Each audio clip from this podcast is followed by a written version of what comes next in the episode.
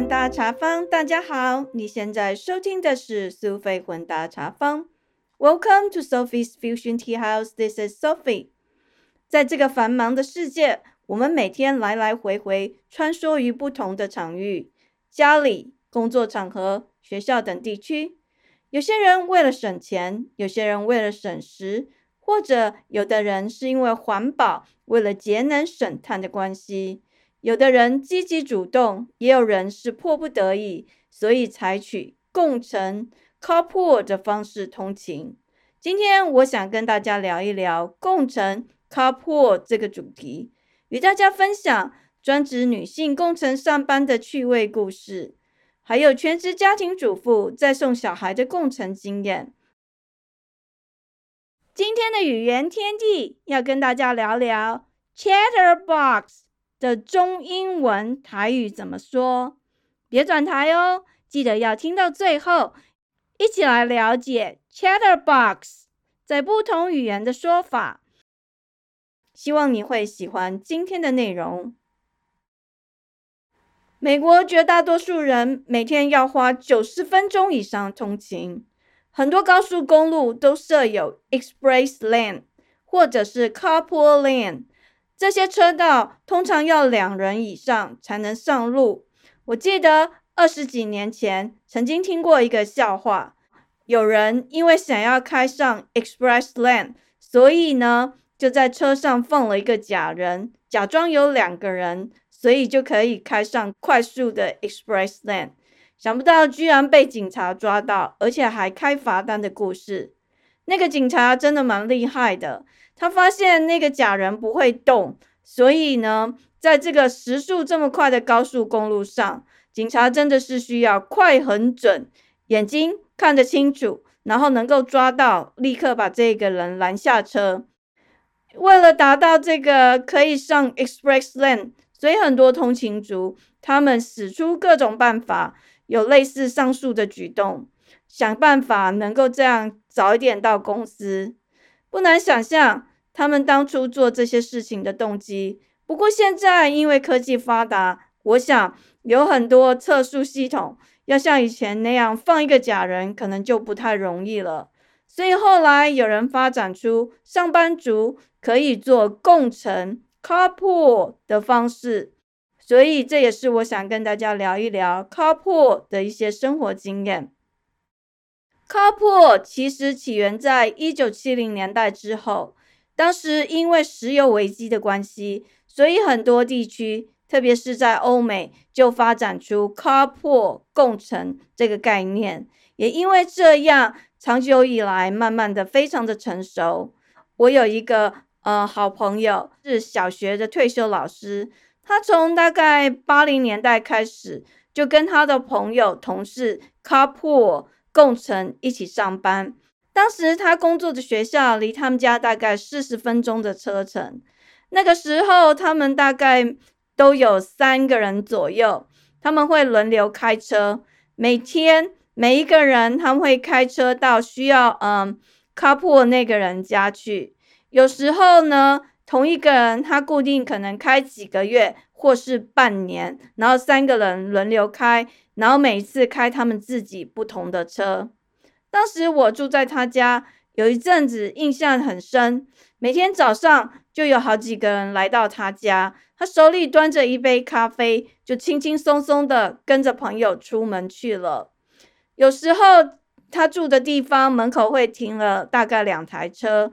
这些人到了傍晚之后，一车人又回来，他们又开车回到他们自己的家。就这样日复一日，经过了二十几年，他也退休了。所以，这个 carpool 共乘其实是蛮好的一个活动。你可以省钱，省下的钱有好多，比如说油钱、保险，还有车贷。当然可以省时，在车上可以休息聊天。还有看报纸啊，或做一些改作业的工作。当然，现在有些人想说，他们可以开 Tesla，就可以让自动驾驶帮你开。嗯，这个部分倒是有很多人有所保留，因为也不是很确定是不是真的很安全啦。然后在这个过程中，就是有一些人际关系的培养。其实这个部分就比较是可遇不可求，看运气。嗯，我记得我这个朋友，他运气还不错，他就是有一些好的车友，carpool 共乘的好朋友。他们一二十年来，大家互相扶持，就成了一辈子的好朋友。印象最深刻的就是那时候我在他们家住。然后我是新生，到附近的大学念书。当时我还没有买车，他就跟他 couple 的同事讲说：“哦，我们家来了一个新的房客，他没有车。诶，我记得你好像有一台脚踏车，你说你都没有再骑了。”哇塞！然后那个人隔天，嗯，就跟我讲说：“诶，等一下我下班的时候，你跟我到我们家去牵车。”我就这样子得到了一台免费的脚踏车。就利用了那台脚踏车骑车到学校去，大概半年之后我才买车开车去上学，所以这 carpool 其实还蛮多好处的。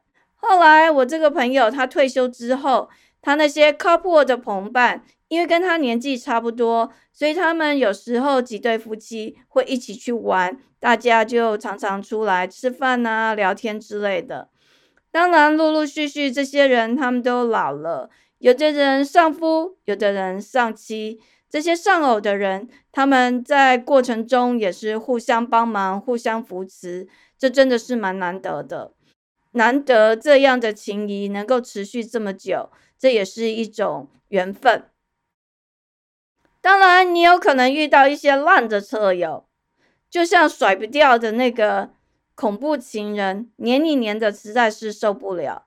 比如说，我们这个退休的朋友。他就跟我提到，他也不是运气那么好，就可以有这么好的 couple 的同事。有些人一开始跟他们 couple，有的时候在车上聊一些事情，聊学校啦，或是朋友，互相不喜欢对方的观点，有时候还吵起来。哦，这真的是蛮可怕的。所以他跟我说，事情没有像我想的那么简单。其实他换了蛮多车友，跟他 couple 的人。嗯，我看到的时候已经进入到一个成熟的阶段，也就是他最后终于找到那两个跟他一起，然后这他们三个人就这样固定在一起，呃，来来回回了十几年。可是，在这过程之中，他其实磨合了很多不同的人，所以他跟我说：“你不要以为 couple 这么容易，其实还真的蛮不容易的。有的时候一开始。”大家还蛮彼此喜欢，觉得可以一起共存一段日子。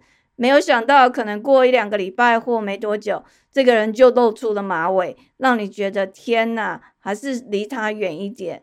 当然，有时候运气不好，遇到有人因为换工作，所以就必须离开。这个时候又必须要找新的 couple 的伴，所以来来回回，最后找到了这几个。总算可以持续下来，真的是一个缘分，也是一个很好的运气。所以他跟我说，couple 还是要慎选对象，要不然在这过程中，因为安全的问题，还是会有很多麻烦的。当然了，他好不容易找到了这么多好的 couple 的同伴，然后大家也一起，就是说退休离开那个学校，真的是蛮好的。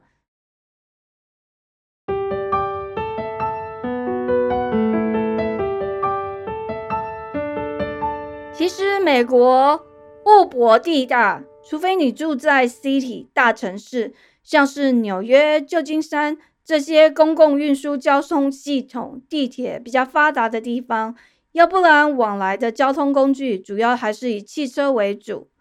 那你没有车，其实就跟没有脚一样，哪里就去不了。像我们家大部分都是住在郊区，所以家长跟其他人家的小孩 carpool。这还是蛮常见的。小孩共乘主要是以安全性为主要的考量。小朋友因为是 minor 未成年，所以在责任的部分其实是更加重要的。那早期我们住的地方离学校比较近，开车大概五分钟就到，走路也可以。只有冬天因为下雪的关系，有时候天气太冷，因为我们住的地方离学校太近。不能坐校车，所以后来就跟邻居商量，冬天下雪的时候呢，就开始跟邻居小孩一起 carpool，轮流开车上学去。嗯，大概就是几个月的时间，因为距离不长，所以其实没有什么问题。后来小孩参加体育活动，因为要到不同的 gym 去做练习，所以开始跟其他人 carpool。因为开车大概要快四十分钟左右，所以其实还蛮久的，来来回回要花很多时间。那当时我们运气还不错，有一个家长，到现在我们一直都是很好的朋友。这个家长他是那种说话算话，然后很尽责任，不会跟你黄牛的人。小孩之间的共存也蛮好的，三个人就在后面聊天、吃东西、唱歌。蛮开心的，到现在为止，他们都还是好朋友。虽然经过了七八年，我们搬家了，离他们也很远，开车都要三四个小时。可是我们至少每年都会跟他们联络，然后固定见面两三次。我觉得这就是一种缘分，然后难得培养出的一个蛮好的情谊，这倒也还蛮不错的。再来就聊聊小孩念国中。念国中之后，学校有很多体育活动。下课之后，几乎每一天都是从礼拜一到礼拜五要固定练习。那固定练习就没有办法坐校车回家，所以每天都要去接他回来。于是开始跟邻居或是小孩的同学之间有了共乘 carpool 这样的经验。嗯，严格来讲，我算是运气还不错。遇到的家长都算是讲信用，也蛮负责的，而且呃蛮讲究公平的。如果有事情的话，没有办法接送小孩，都会提早跟我讲，让我有心理准备，或者说要跟我交换时间。那遇到放假的时候，比如说有时候是国定假日，他们少接一两次，也会主动跟我说他们要补回来。我觉得这样蛮好的。但是跟小孩之间的同学 couple 就比较麻烦，这涉及到孩子之间的感情哦。有时候缘分尽了，或者是喜欢的运动不同，感情淡了，那就要换人共存，这就有点麻烦，必须要重新跟其他家长建立新的关系、新的人际网络。反正大人跟小孩之间的共存是不一样的。大人的共存靠破比较容易控制，小孩之间的共存比较麻烦，就会随着小孩的兴趣，小孩跟其他人的人际关系不断的改变，那家长也比较难掌控这个部分。下来我要跟大家聊几个例子。我记得很久以前跟一个不熟的邻居在一个 gym 遇到了，然后我们邻居他跟我说，Well。If you don't mind, I can take your child home later. 哇，我听到他讲这句话的时候有点惊讶。那因为他小孩很多，有四个，所以他其实到了傍晚的时候，他几乎就是一直来来回回，来来回回，在不同的地方接送小孩。所以他跟我讲这句话的时候，我心里想了一下，然后我觉得也蛮好的，因为他先跟我问。然后我想，哦，原来外国人他们其实很重视安全，所以他就先问我这个问题。那我也很爽快的跟他说 sure。所以后来我就变成跟他养成这个 couple。有时候我带小孩去送小孩回来，有时候是他，大家互相帮忙。当然这样的好运没有维持太久，因为我小孩，嗯，很快就不想要去那个 gym。那当然就没有办法共存了。那还有有那种不熟的邻居，跟大人是不熟，小孩是蛮熟的啦。可是我就很讨厌这样的邻居。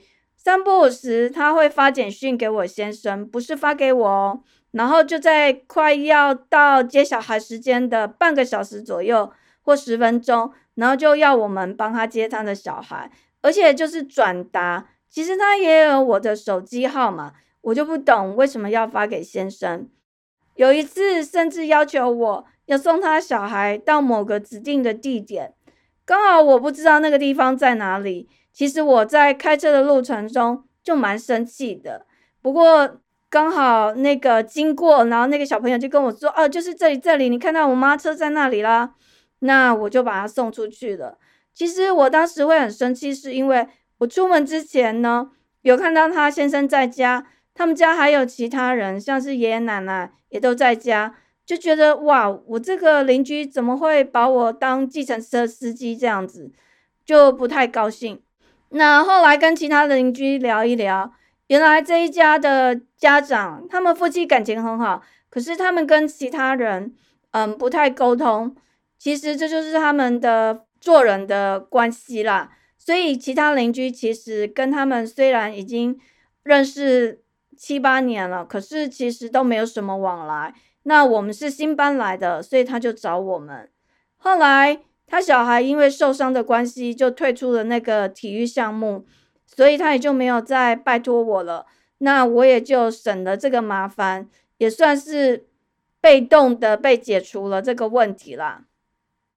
另外，再跟大家聊聊最近共乘的一个经验，也是一个邻居，然后是新的邻居，因为小孩是从事一样的体育活动，所以就轮流接送。这个邻居他跟我一样不喜欢看手机，不过我有一个状况是，我知道哪个时候我应该要去看，那他可能是工作太忙了吧，有时候我发简讯给他，都过了好几个小时也没有回。所以我也不知道该怎么办，最后只好就把他的小孩带回家。那最让我不能接受的就是，他们小孩后来就换了一个体育活动，其实也算是那个季节快结束了，所以是最后两三周都没有去参加我们小孩的这个活动。但是他也没有跟我讲，反正他就是没出现。然后是我们家小孩就发简讯跟我说。你那个谁谁谁今天没有来练习诶，他妈应该不会来吧？你是不是可以来接我？那我就跟他说会。所以遇到这种健忘型的邻居，可能就只有汲取教训，然后自认倒霉吧。基本上我们算运气还不错，我们遇到这个 couple 的家长都还算蛮负责任的。那我们听到蛮多的都是一些悲惨的故事，比如说。你给对方方便接送一两次之后呢，他就直接以工作太忙或其他理由，就把你当成司机或是 Uber 的 driver，反正就直接把小孩推到你身上。你遇到这种愣头轻顾的人，其实你要勇于说不。不过有时候小孩其实是可怜的，就像我刚刚提到。我对邻居临时请我帮他接孩子有一点不满，而且他不是直接告诉我，是转了又转。我心里不满的是，万一我没有看到那个简讯，不是很糟吗？但是我先生的想法又不一样，他说他不希望看到一个孩子在那里孤零零的等着家长，没有人来接他，没有人带他回家，他觉得这是他不能接受的。所以，不管那个家长多糟，他都是站在小孩的立场想，一定要把那个小孩带回家。但是还有一个问题，我想要在这里提醒大家，其实共乘 carpool 它有安全性的问题。虽然你只是想给别人一个方便，或者只是帮忙一下，但是你要想到 carpool 它涉及到其他人的性命，掌握在你的手上。所以在你做这件事情的时候，还是要谨慎小心一点。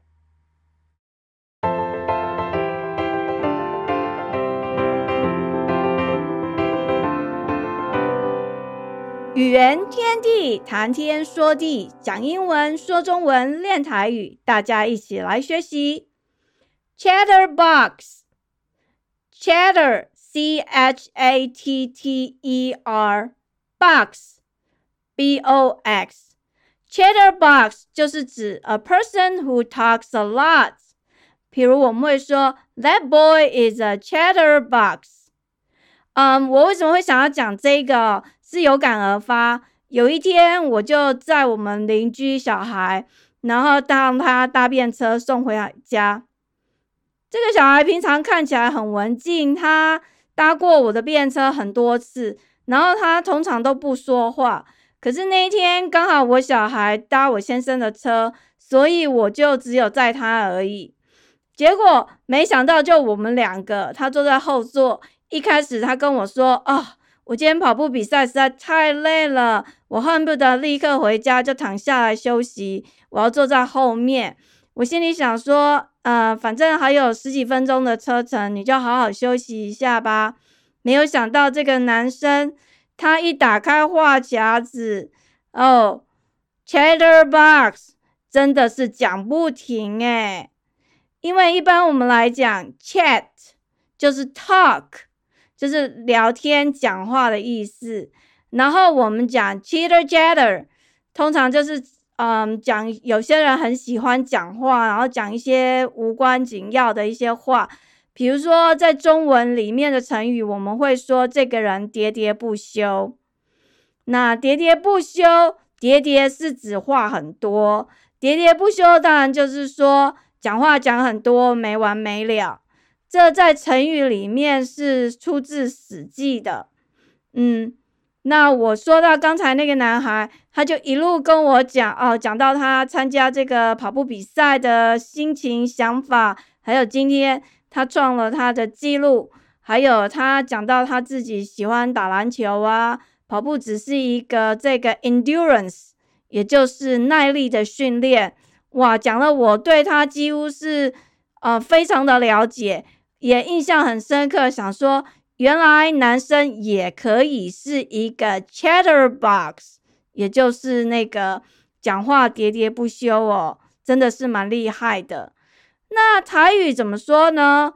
台语我们就是说搞威、体雄、兴体、兴恭维、爱恭维啦。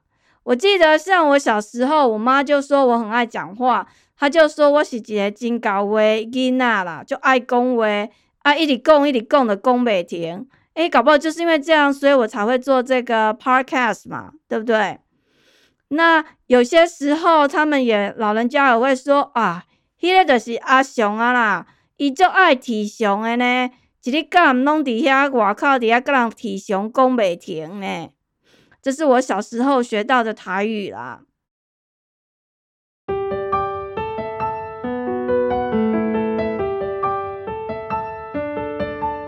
今天拉拉杂杂讲了这么一堆有关于共乘 （carpool） 的事情。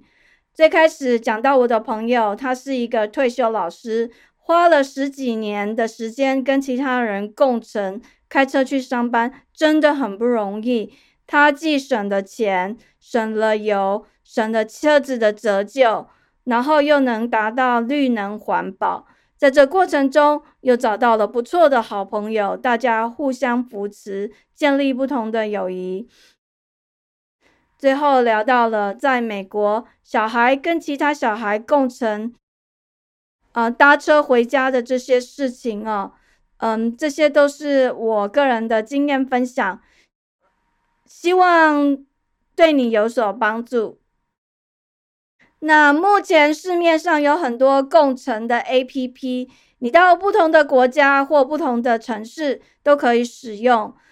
在这里还是要提醒大家，共乘 Carpool 其实有一些缺点，也就是说，你有可能跟陌生人一起坐同一台车，它会有一些安全性的问题是需要考虑的，这也是大家要注意跟谨慎小心的地方。最后，让我们来复习一下这个单字 “chatterbox”，请你跟我练习一次 “chatterbox”。中文的成语叫“喋喋不休”，台语你可以用好几个不同的说法：搞威、体雄、兴体、兴恭维、爱恭维。时间过得很快，我们的节目又到了尾声。感谢您的收听，希望你喜欢今天的内容。苏菲混搭茶坊 （Sophie's Fusion Tea House），让我们活在当下，健康开心，做自己，找到你喜欢的人生。感谢您的收听，我们下次见，拜拜。